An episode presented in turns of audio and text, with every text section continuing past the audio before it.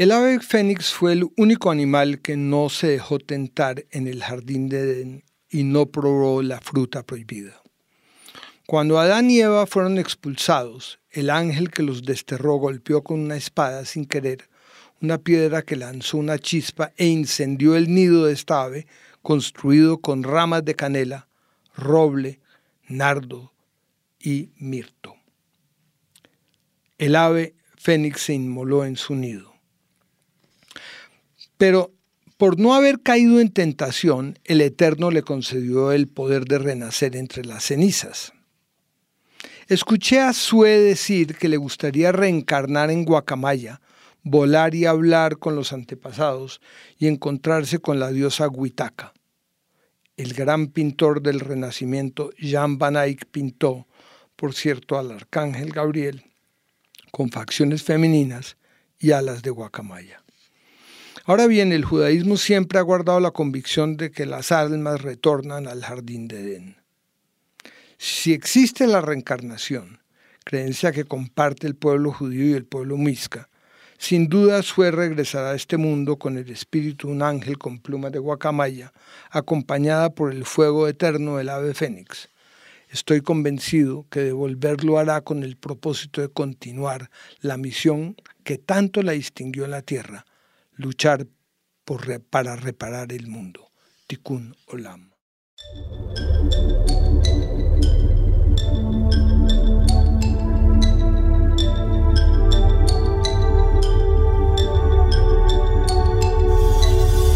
Esta voz es de Asriel Biblovich, quien lee un pedazo de su nuevo libro, Del agua al desierto, de Tusquets, este sociólogo, periodista y escritor que estudió en la Universidad Nacional y que fue miembro fundador de la Escuela de Cine y Televisión y el director hasta hace muy poco de la maestría en escrituras creativas de la Universidad Nacional que ha sido como el semillero de los grandes guionistas y grandes escritores y periodistas. Acaba de publicar este nuevo libro en el que plantea una serie de hipótesis que pues no son necesariamente solo literarias y que son parte de una investigación muy sucinta que él ha hecho para encontrar unas similitudes o coincidencias entre dos mundos aparentemente sin conexión. El mundo muisca de las tribus aborígenes que poblaron el altiplano cundiboyacense y el mundo judío, porque desde luego Asriel Biblovich es judío. Bienvenido, Asriel. Muchas gracias, María Jimena. Es verdad, es realmente un placer estar aquí contigo. Y bueno, hablemos un poco de literatura. Tú y yo que estuvimos en el periodismo, que hemos estado en varias cosas, hablemos de literatura.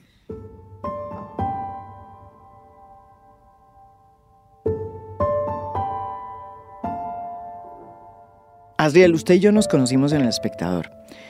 Eh, y desde luego es evidente que en toda su obra literaria hay ese escritor periodista que sigue ahí vivo y coleando. Y en este nuevo libro se nota esas ganas de investigar antes de sentarse a escribir, a escribir ese mundo literario que ya viene de ese yo literario que se crea. Pero antes es evidente que se siente en este libro que usted tuvo que haber investigado mucho sobre el mundo muisca, que pocos conocemos nosotros, los que vivimos aquí en el altiplano, y también del mundo judío, que usted es una persona que sí ha investigado mucho, pero no sobre las coincidencias que este mundo aparentemente tan alejado pudiera tener con unos aborígenes y con unas tribus indígenas que poblaron y que pueblan todavía, como usted bien lo anota en el libro, pues el altiplano. ¿Cómo fue esa investigación y qué lo llevó a, hacia esos rumbos? Sí, a mí lo que me llamó la atención fue encontrar exactamente esas semejanzas y diferencias, esas coincidencias que eran muy raras mm. eh, y que me empezaron a llamar la atención. Yo estaba leyendo a los cronistas de Indias y de pronto Fray, Pedro Simón dice, habla en un momento dado de cómo los muiscas comerciaban como judíos.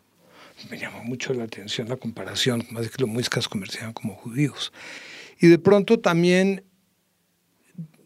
encuentro que los españoles eh, empiezan a hablar o a decir, los, eh, los conquistadores, que los muiscas eran ladinos. Que eso también Eso también me llamó mucho la atención porque el ladino es el idioma de los judíos españoles, de los judíos sefardíes. ¿Cómo así que eran ladinos? Y ladino, claro, tienes un término despectivo y evidentemente el término despectivo y empiezo a investigar y tiene que ver con el hecho de que supuestamente ladinos eran los que hablaban varios idiomas. Y entonces los judíos hablaban varios idiomas en España, como era natural, hablaban el ladino, que era su idioma, era un español antiguo, pero ya... Yo recuerdo, aquí había muchos personajes. Y entonces los españoles tenían la sensación de que hablaban a sus espaldas. Entonces de ahí los empezaron a llamar ladinos, que también... Y ladinos volvió sinónimo de taimado, de hablar a las espaldas, de, ser, eh, sí, como de doble faz era despectivo. Era despectivo. Y empezaron a llamar a los indígenas o los, llamémoslos aborígenes o nativos, porque en la investigación que yo hago en la, en la novela, ellos prefieren ser llamados aborígenes o nativos. Y estos aborígenes los denominan ladinos, porque supuestamente hablaban también a sus espaldas, pero también llamaron ladinos a los traductores porque de una manera muy curiosa descubrieron rápidamente que muchos eh, aborígenes tenían una gran capacidad lingüística. Podían pasar a hablar varios idiomas de una manera muy rápida. Entonces, ese fue un elemento que también me llamó mucho la atención. También me empezó a llamar la atención que cuando de pronto descubro que Bochica llega y habla del pueblo eh, del pueblo muisca como el pueblo elegido. Yo decía, bueno, un esto también es muy curioso, ¿no? Los judíos siempre han considerado que ellos son el pueblo elegido.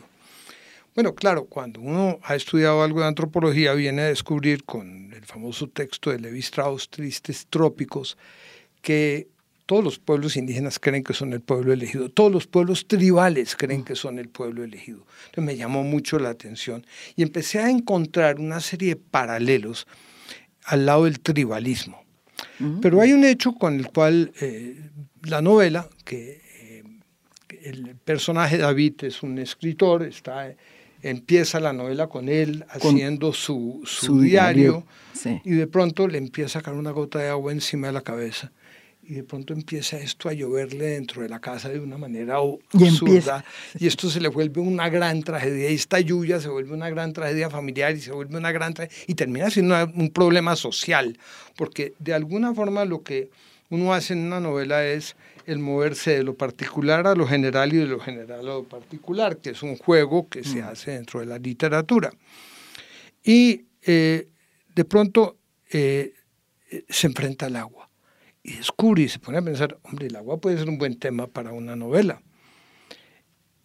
Claro, James Joyce ya lo había hecho, eh, Magris con Danubio ya lo había hecho, eh, Juan José Saer con la otra, el, río sin orillas ya lo había hecho, eh, y muchos. Entonces, el tema del agua era un tema muy interesante. Pero cuando uno entra al tema del agua en Colombia, en particular, en este país, recuerde que Gonzalo Jiménez de Casada cuando llegó a, esta sabana, esta gigantesca sabana que es la sabana de Bogotá, la observó desde el monte, desde la loma de Suba, y vio hacia abajo un gigantesco lago, de alguna manera. Había 50 mil hectáreas de humedales, lo que él quedó impresionado. Bogotá tenía, pues, en total Bogotá llegó a tener hasta 200 quebradas que se han perdido. ¿Dónde están esas 200 quebradas? Uno ya no las ve. Pavimentadas. Pavimentadas o, todas bajo, o todas, vueltas a alcantarillas. Alcantarillas, Exacto. O secadas, que también hubo muchas que se secaron. Y de pronto, esta era una gran sabana llena de agua y uno se pone a, investigar sobre el agua y descubre un montón de cosas absolutamente increíbles. En primer lugar, bueno, desaparecieron las aguas. Por ejemplo, Bogotá tenía... ¿Cuántos humedales teníamos en esa época? Tú dices no, que... había, no nos quedan sino 13 con 700 hectáreas cuando había 50 mil hectáreas. O sea, de 50 mil hectáreas. De 50 mil quedan 700. 726 creo que es el cálculo. Pero de todas maneras, eh, mira esa, eso, eso tan horrible. Ahora, cuando llegó, por ejemplo, aquí, Le Corbusier en la década del 50, todavía le propuso a la ciudad, ¿por qué no aprovechan esas quebradas y vuelven parques alrededor de las quebradas? No, nunca se hizo. ¿Por qué? Porque en la década de los 50 empieza una especulación de la tierra absolutamente loca. Ahora, vámonos todavía, vamos, voy a regresar al tema de los humedales, pero voy a hablar un momento de la especulación de la tierra, porque Rojas Pinilla lo que hizo fue crear el Distrito Especial de Bogotá, pero el Distrito Especial de Bogotá lo que hizo fue unir, agregarle Suba, Fontibón, Usme, Engativá y la quinta era Bosa. Entonces, de pronto, esto apareció con una cantidad de lotes, la cosa más horrible, una cantidad. Y la especulación de la tierra comenzó cuando los, los finqueros se dieron cuenta que era mejor vender lotes que vender trigo o vender cualquier otro producto agrícola. Ahora, hay que entender que la violencia en Colombia, que comienza en la década de los 30, no comienza realmente en la década de los 50, como se ha mm. creído, sino que comienza en la década de los 30, genera una inmigración del campo a la ciudad muy fuerte. La gente, Bogotá en la década de los 40 y 50, era una ciudad muy densa, llena de inquilinatos, 20 familias viviendo en una casa cuando estalla el 9 de abril, la gran pregunta es, ¿de dónde salió toda esa gente? Bueno, era la gente que había emigrado a la ciudad. La ciudad terminaba en la calle 26. Era una ciudad muy apretada, muy, muy eh, densa. Y de pronto la gente empezó a aceptar irse de los, prefirió irse de los eh, inquilinatos y poder tener un lotecito donde podían tener una huertica y donde podían, no importaba que no tuvieran ni agua, ni luz, ni alcantarillado, ni absolutamente nada, y empieza esta inmigración del campo, o sea, al campo, de la ciudad al campo, porque de alguna manera eso fue lo que pasó, y empieza a crecer esta ciudad de manera gigantada. Lo que genera o le permite a la ciudad también crecer así eh, son los buses el sistema privado de buses. Que vuelve. Que, fue el, que es el que hizo, pues, para poder uno ir y volver del trabajo, pues necesitaba un bus. Y bueno, los buses se metían por esas trochas y claro, evidentemente así empieza a crecer la ciudad de una manera eh, totalmente descontrolada, sin ningún tipo de planificación. Y esta ciudad gigantada que hoy en día vemos es producto exactamente de eso. Pero también en ese momento empiezan a secarse los humedales. Para explicar el mundo muisca, usted recurre a la creación de un personaje literario que se llama Zoe, que es una líder social indígena, muisca, de esas que mm, terminan muchas veces amenazadas y en algunos casos también asesinadas. Y a través de ella explica lo que significa la cultura tribal y cómo ésta está íntimamente relacionada con el judaísmo. ¿Qué tal? ¿Cómo es que llega a semejante circunferencia? El tribalismo es un tema muy complejo y quería entrar un poquito a él porque además es, es uno de los grandes temas de la novela. Y al fin y al cabo Sue, que es la, otra protagonista, la gran protagonista, que es una lideresa en, a origen, eh, una mujer que es hierbatera, pues, pero que además es una mujer sofisticada porque al mismo tiempo que eh, trabaja con la medicina homeopática, también entiende la importancia de la aleopática, o sea, es una mujer que ha estudiado, estudió antropología, pero de todas maneras eh, ayuda a su comunidad empieza una, él, es el, ella es la que le cuenta directamente a él que los niños, sí, a él, cuando él empieza a investigar, él, la, él la, encuentra por casualidad. lo llevan a, a, conocerla y él la, la conoce por casualidad porque ella tiene que ver con el chofer, con el taxista que la está llevando y lo está llevando a, entender, porque él va, él como, en eso sí, como buen sociólogo, va a hacer un diario de campo, entonces él está recorriendo y por eso lleva un diario paralelo en la novela. Él va contando la historia. Es muy interesante porque es precisamente toda la, el, el como yo creo que también es un, un yo paralelo eh, que va contando, que le va enrutando y que le va dando una cantidad de información sí, claro. que está pasando. Claro, porque además mm. en, el, en el diario, pues él cuenta lo que está investigando, el diario mm. cuenta sus conversaciones con ella, pero en el diario también cuenta el drama que está viviendo con su mujer, el drama que está viviendo con las hijas. Sí, eso es, un, es un diario no periodístico, como decimos, sino un, un, diario literario. Un diario literario. Porque, porque cuenta las, digamos, no solamente las investigaciones y los hallazgos, en todo este tema que tiene que ver con la hidrografía, digámoslo así, pero también cuenta los días a días, los, eh, problemas internos, los personales, eh, y se adentra en, esos, en esos yo personales. Sí, sí, mm. sí, entra en todo, hasta cuenta por qué quiere tener un perro, porque por ejemplo ya no lo saluda nadie en la casa, etcétera, etcétera. Entonces, por lo menos un perro lo va a saludar. Bueno, en el el caso es que él la invita a ella en un momento determinado a que vayan a ver una exposición de Mark Rothko, que es un, famoso pintor norteamericano de origen judío, lituano, que tiene una exhibición en Bogotá. Entonces él la invita a la galería y le dice, mire, lo que pasa es que Rothko también inició su obra a partir de pinturas rupestres e y aborígenes, así que puede ser muy interesante para ti cómo él llegó al expresionismo abstracto y genera una gran obra de corte universal. Eh, ella le dice que sí, y van, y queda muy impresionada con la obra de, de Rosco, porque la obra de Rosco es una obra muy apabullante a nivel del color, a nivel de las combinaciones que hace. Empiezan a hablar. Y entonces ella le dice, mire, yo ante todo soy muisca. A mí lo que me interesa es ser muisca y punto. Y le dice, no, tal vez punto, no, tal vez coma, porque ahí no puede haber, o sea, hay que pensar en, otras posibilidades. Le dice ella, ¿cómo así? Le dice, le voy a contar una historia. Y le empieza a contar la historia de eh, Antonio Montesinos.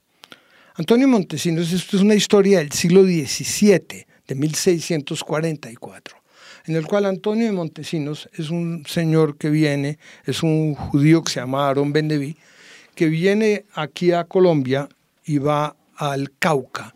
Y supuestamente en el Cauca descubre las diez tribus perdidas de Israel. El mito de las diez tribus perdidas de Israel y en la novela está muy interesada también en manejar mitos y vamos a, ver varios mitos que trabaja la novela. Pero eh, el mito de las diez tribus perdidas de Israel es muy antiguo porque nace con en el siglo VII antes de Cristo, cuando supuestamente los asirios invaden el reino de Israel eh, y se llevan a esas diez tribus que nadie sabe a dónde se las llevaron. Y de pronto se pierden. Entonces queda el gran misterio de dónde están las diez tribus perdidas de Israel. Algunos decían que estaba en el Alto Volga, otros decían que estaba en África, otros dijeron que estaba, bueno, en miles de lugares, pero en 1644 Antonio Montesinos llega a Ámsterdam, a la corte del rabino Menashe Ben Israel, le dice, mire, acabo de descubrir las diez tribus perdidas de Israel y están en el Cauca de la Nueva Granada. Entonces, de pronto en Cauca aparecen las diez tribus perdidas de Israel. ¿Y cuáles eran los, las pruebas que tenía Antonio Montesinos en ese momento? No tenía mayores pruebas, es una historia que él cuenta, pero es una historia, vamos a ver cómo el mito tiene unas repercusiones increíbles para el país y hasta para nuestra actualidad, porque eh, él lo que le dice es, no, vea, yo voy a jurar frente a los rollos de la ley que yo me los encontré, porque a mí me llevó el cacique Francisco, que me dijo que había una gente escondida que estaba detrás de las montañas y nos fuimos a buscarlos y duramos como ocho días caminando y al fin llegamos y cuando ellos llegaron me dijeron, me saludaron diciéndome, Shema Israel, Adonai Eloheinu, Adonai Ejat. En otras palabras, oye Israel, nuestro Dios es uno, que es la famosa confesión del monoteísmo judaico. Entonces él dice, entonces la conversación es totalmente críptica, la conversación es muy rara. Él trata de cruzar el río porque supuestamente allí es donde están los demás miembros de la tribu, no solamente este, estos que le están dando la bienvenida, que además le dieron regalos y 20 mil cosas. Pero trata de cruzar el río y no lo dejan. Y el otro se monta en la lancha se y, de pronto lo logran tumbar de la lancha y casi, se ahoga porque no sabía nadar. Y entonces lo rescatan y se ponen furiosos con él. Pero en fin, él regresa y dice que había visto a estos, que había encontrado las diez tribus perdidas de Israel. Lo curioso de todo esto es que Menashe ben Israel, que era el rabino de la comunidad, un rabino muy famoso, porque lo pintó Rembrandt, y además era, tenemos el cuadro de Rembrandt de, de Menashe ben Israel, eh, y por cierto, para hablar de Leonardo Padura, eh, en su libro Herejes habla de Menashe en Israel, también se le vuelve un personaje de su otra novela. Y de pronto Menashe en Israel se enloquece con esta historia. Y se enloquece con esta historia porque, de acuerdo con él, eh, porque el siglo XVI, XVII, perdón, es un siglo de mesianismos muy fuertes. En 1666 se supone que va a ser la segunda venida de Jesús. En, el Islam hay un falso Mesías, en el judaísmo aparece un falso Mesías también, que es eh, Sabbatai Tzvi. Y de, de todas maneras, entonces él escribe a Cromwell diciéndole, mire, usted en Inglaterra, que significa el extremo del mundo, faltan judíos, porque ya hay judíos en Sudamérica hay judíos en Europa, hay judíos en Asia, necesitamos que haya judíos en Inglaterra para que juntos podamos rezar y lograr que venga el Mesías. Cromwell West lee esa carta y dice, esta vaina tan rara, pero sabe que yo de todas maneras, pensándolo bien, ¿por qué no? Pensemos, porque al fin y al cabo eh, los judíos tienen buenas conexiones comerciales y pronto puede ser como interesante eh, de todas maneras, nosotros estamos peleando con los eh, católicos, entre, hay guerras entre católicos y protestantes, de pronto un tercero en discordia nos sirve y le dice que, claro, vengan. Entonces, por primera vez desde el siglo XII, que ya no había judíos en Inglaterra, al siglo XVI regresan. El siglo XVII, perdón, regresan. Bueno, pues la historia no termina ahí. Así llegaron los judíos a Inglaterra, pero con un mito del Cauca, Colombia. ¿No es cierto? Sí. Pero de todas maneras, en el siglo XIX, Soledad Acosta de Samper se le ocurre la idea que como había pueblos en Antioquia llamados Jericó, Palestina, Jerusalén, etc. No, el origen judío de los antioqueños. Y entonces, que todos los antioqueños eran judíos. Que, todos los que había un origen judío de los antioqueños. Y entonces, ¿de dónde viene? De esa historia de Menashe ben Israel, que escribe un libro llamado La Esperanza de Israel, donde cuenta esta historia de Antonio de Montesinos.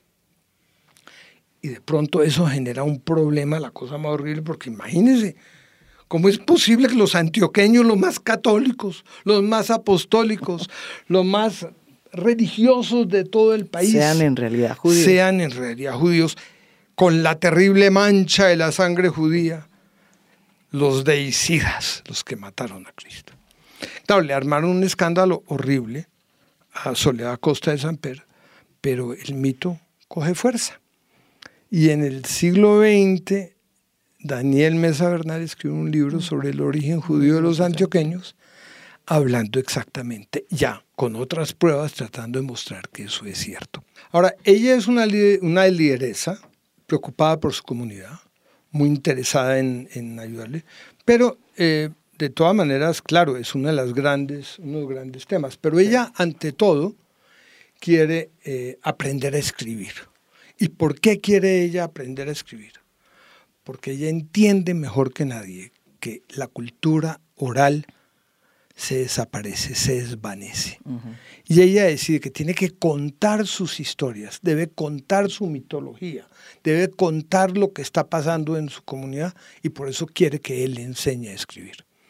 Ahora, tú lo sabes mejor que, lo sabemos muy bien, que cuando uno empieza a aprender a escribir, el miedo a la, página en blanco es fuerte. Mm. Las grandes miedos la empiezan a invadir. Por ejemplo, ¿en qué idioma debo escribir? Si yo soy muisca, debería estar escribiendo en muscuben, pero no manejo el idioma totalmente. ¿Por qué? Porque pues llevamos siglos de vivir en, en, español y todo. Pero yo no quiero escribir en español porque es el, idioma del conquistador.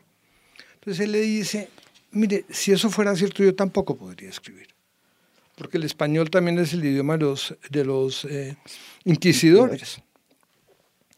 Pero es que los idiomas no le pertenecen a nadie, le dice él.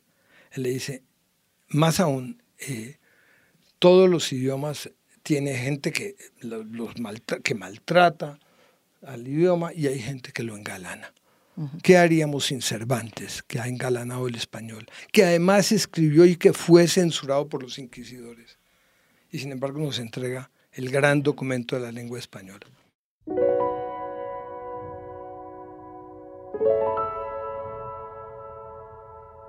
Esta novela también toca no solamente las coincidencias entre dos mundos aparentemente distantes, como es el judaísmo y las tribus muiscas, sino que también trata de explicar la importancia de todo lo que está sucediendo en torno al cambio climático y la necesidad de que se apuntalen nuevas políticas para preservar el planeta. Y cómo estas dos culturas fueron siempre unas culturas que defendieron el agua y su preservación. Tan rico en aguas que las está perdiendo y las pierde, pero no solamente por eso, las pierde también por la minería ilegal, las está perdiendo además por, toda la minería que tiene que ver con, con básicamente también eh, ese crecimiento desaforado de las ciudades, con, con acabar con las montañas. Si tú te pones y miras eh, los cerros occidentales de Bogotá, están totalmente comidos como si todos los cerros hubiera venido un gigante y los hubiera mordido y los acabaron. Están, eh, eh, el mundo de la construcción acabó totalmente con los cerros y además cerros y, y, el polvo de los cerros, el, el recebo, el, el, cascajo, ayudó a terminar con los humedales. Fue a conciencia porque de todas maneras hay algo que sí hay que decirlo y hay que decirlo de verdad.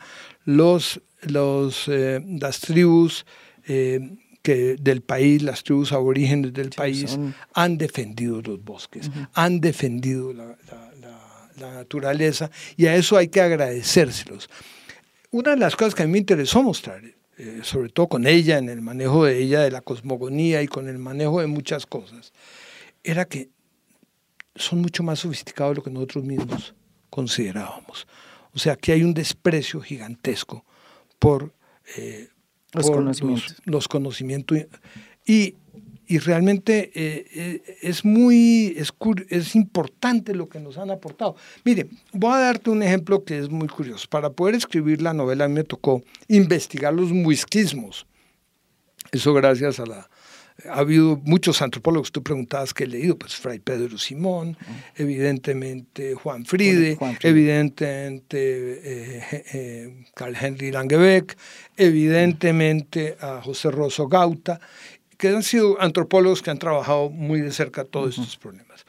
José Rosso Gauta eh, me sirvió mucho para poder armar el personaje de ella, porque ella habla con muisquismos, que son las palabras que han entrado al español y que nosotros no sabemos que forman parte de la, del mundo de los muiscas. ¿Cómo? Como por ejemplo, curuba, cuchuco, chaqueta, eh, changua, totes, chiras, chimbo, eh, chingue, chusa, chusque, fique, gaque, eh, uchuas, eh,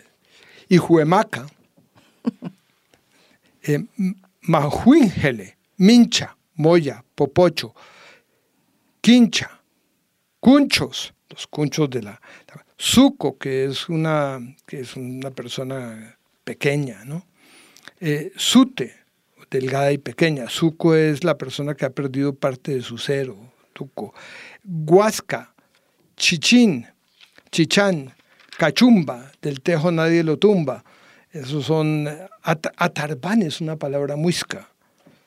Eh, chitearse.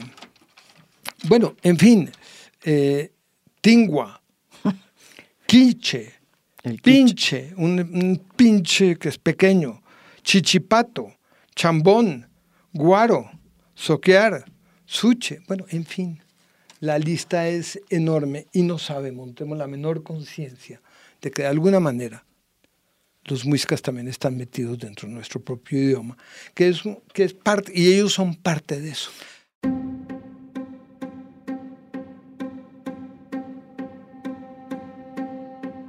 En el colegio nos enseñaron hasta donde pues eh, existió la cátedra de historia, porque pues hace como unos 30 años no existe, ahora la están queriendo volver a poner, que los muiscas pues eran unas tribus orfebres que no eran muy importantes y que eh, tenían unos jefes que era el Zipa y que iban a la laguna de Fúquene, sobre todo, a hacer sus ofrendas en unas canoas llenas de oro y que esas ofrendas las volcaban en las aguas de esa laguna y allí hacían su ceremonia. Son pocos los colombianos, sí, bueno, menos los bogotanos, que pueden entender o siquiera imaginar que todavía los muiscas existen. Y resulta que los muiscas si uno se pone a leer el libro del agua al desierto de Adriel Biblovich, pues se da cuenta que los muiscas existen y que Zoe no es una creación literaria, sino que también es producto de una realidad. Los muiscas están activos, tienen resguardos y hay en Suacha, en Bosa y en Usme. Por solamente hablar de unos lugares donde están activos aún hoy. los pobres muiscas, eh, eh, de alguna manera, siempre fueron muy maltratados. Por ejemplo, si tú te pones a mirar que la chicha, ¿no es cierto? Era un pez... la trataron, no, y la trataron de desaparecer. Afortunadamente no, nunca lo lograron. Nosotros comemos casi todos los días, todos desayunamos con arepa, y si no hubiera sido por ellos, nunca hubiéramos podido comer arepas. O sea, eh, la influencia de los muiscas la hemos desconocido y creemos que han desaparecido, pero no. Mentiras. Hay resguardos en Suba, hay resguardos en Cota, hay resguardos en, o sea, hay eh, cabildo en Bosa, hay, o sea, siempre ha habido una, en, en Gativá también hay muiscas, o sea, y hay una población muisca. Ahora también es una gran pregunta porque una de las grandes es que están también reclamando tierras, porque claro, con esto entonces querían que pronto les dieran parte de su mapaz. Son temas complejos. No deja de ser un tema muy complejo el tema eh, de alguna manera de lo que estamos viviendo con los aborígenes y con los nativos en general. Pero el creer que han desaparecido es totalmente falso. Y más aún, hay una cantidad enorme de, de muiscas emergentes. O sea, hay un resucitar de los muiscas, que es un fenómeno que también me llama mucho la atención, porque ese fenómeno también se ha dado con los judíos. Porque de pronto con la Inquisición y con toda la en el siglo XX se ocultaron. Se ocultaron, fueron criptojudíos y de pronto muchas han aparecido comunidades judías en Bello Antioquia. Hay 200 familias judías en Bello Antioquia, que son judíos emergentes, igual que hay muiscas emergentes. Y aparecen pequeñas comunidades en diferentes lugares. Eh, hoy en día se calcula que más o menos hay unos 2.000 judíos emergentes, pero no creas, eh, realmente de los judíos tradicionales o como se quiera llamar, eh, pues, hay solamente 4.000. O sea, todo, en todo Colombia. ¿no? ¿Cuatro mil nomás? Sí, no más, no hay más, tal vez poquito menos. Ahora... Pero porque la gente se ha ido. ¿Ellos se han ido? Sí, bueno, se fueron después de, la, de los secuestros de la década de los 90 y todo esto. Sí, y la gente empezó a mandar a los hijos afuera, entonces terminaron ellos también yéndose. ¿Y se fue como cuánta gente? Más del 30% de la comunidad, 30-40% de la comunidad. O sea, sí ha sido muy grande la, la, salida. Colombia perdió con, o sea, La, eh, la, violencia afectó a todo el mundo, afectó a todo el país, a todas las, a los indígenas, a todo el mundo, y también afectó a la comunidad judía en Colombia. O sea, todos hemos sido víctimas de la violencia, ¿no? Todos tuvimos a alguien secuestrado o alguien que fue asesinado o algo. O sea, todos padecimos la violencia. En la novela hay un intento por mostrar qué es lo que une al mundo judío con el mundo muisca. Pero también quisiera preguntarle a usted, ¿cuáles son las cosas que no los unen? Bueno, hay un hecho que ha sido, que es muy importante, y es que en el mundo judío el analfabetismo era muy extraño. Porque el conocimiento de Dios en el mundo judío, para conocer a Dios hay que estudiar y hay que estudiar la Torah, la ley, hay que conocer a Dios, se conoce por medio de la ley, del conocimiento de los textos sagrados y por lo tanto había que estudiar los textos sagrados y por lo tanto en, el judaísmo no había, no había analfabetismo de la misma manera. Mientras en el siglo mientras hasta que no aparece la Revolución Francesa y se abren los guetos y se abre de nuevo el mundo, los judíos tampoco podían pertenecer o no podían ir a las universidades. Pero en el momento en que les abrieron las universidades, se enloquecieron y se fueron a, a estudiar a las universidades y en cierta forma una de las características del mundo judío es que tiene un alto nivel de educación.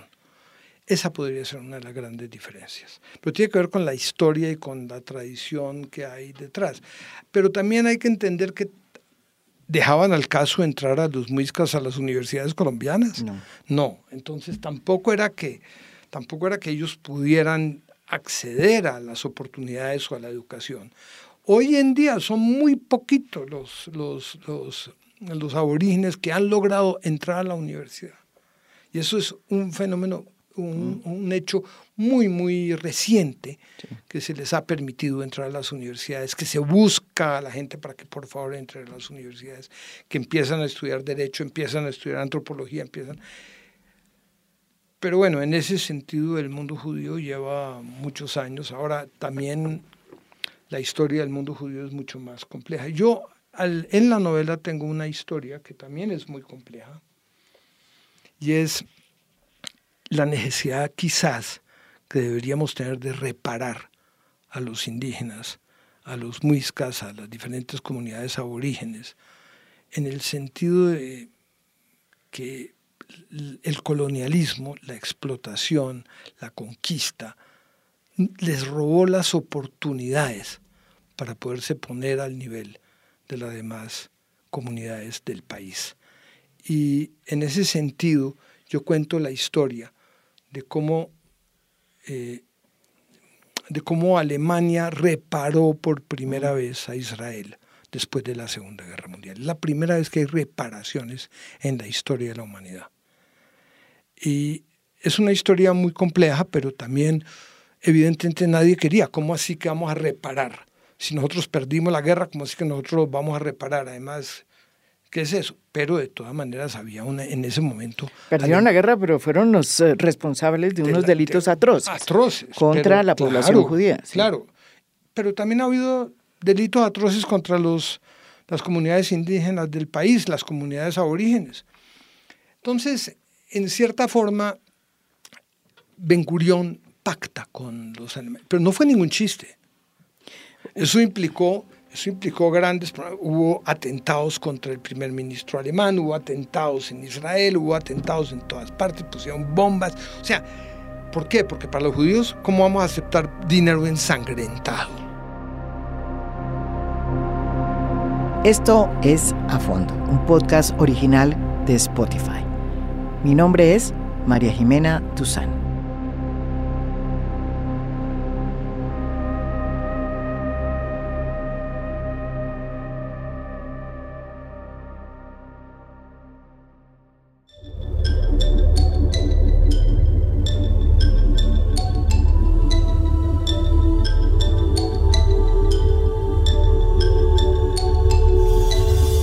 Fondo es un podcast original de Spotify. Producción general, Lucy Moreno. Editor de contenido, Adrián Ateortúa. Edición de audio, David Jaque y Blue Velvet. Música original del maestro Oscar Acevedo. Gracias por escuchar. Soy María Jimena Duzán.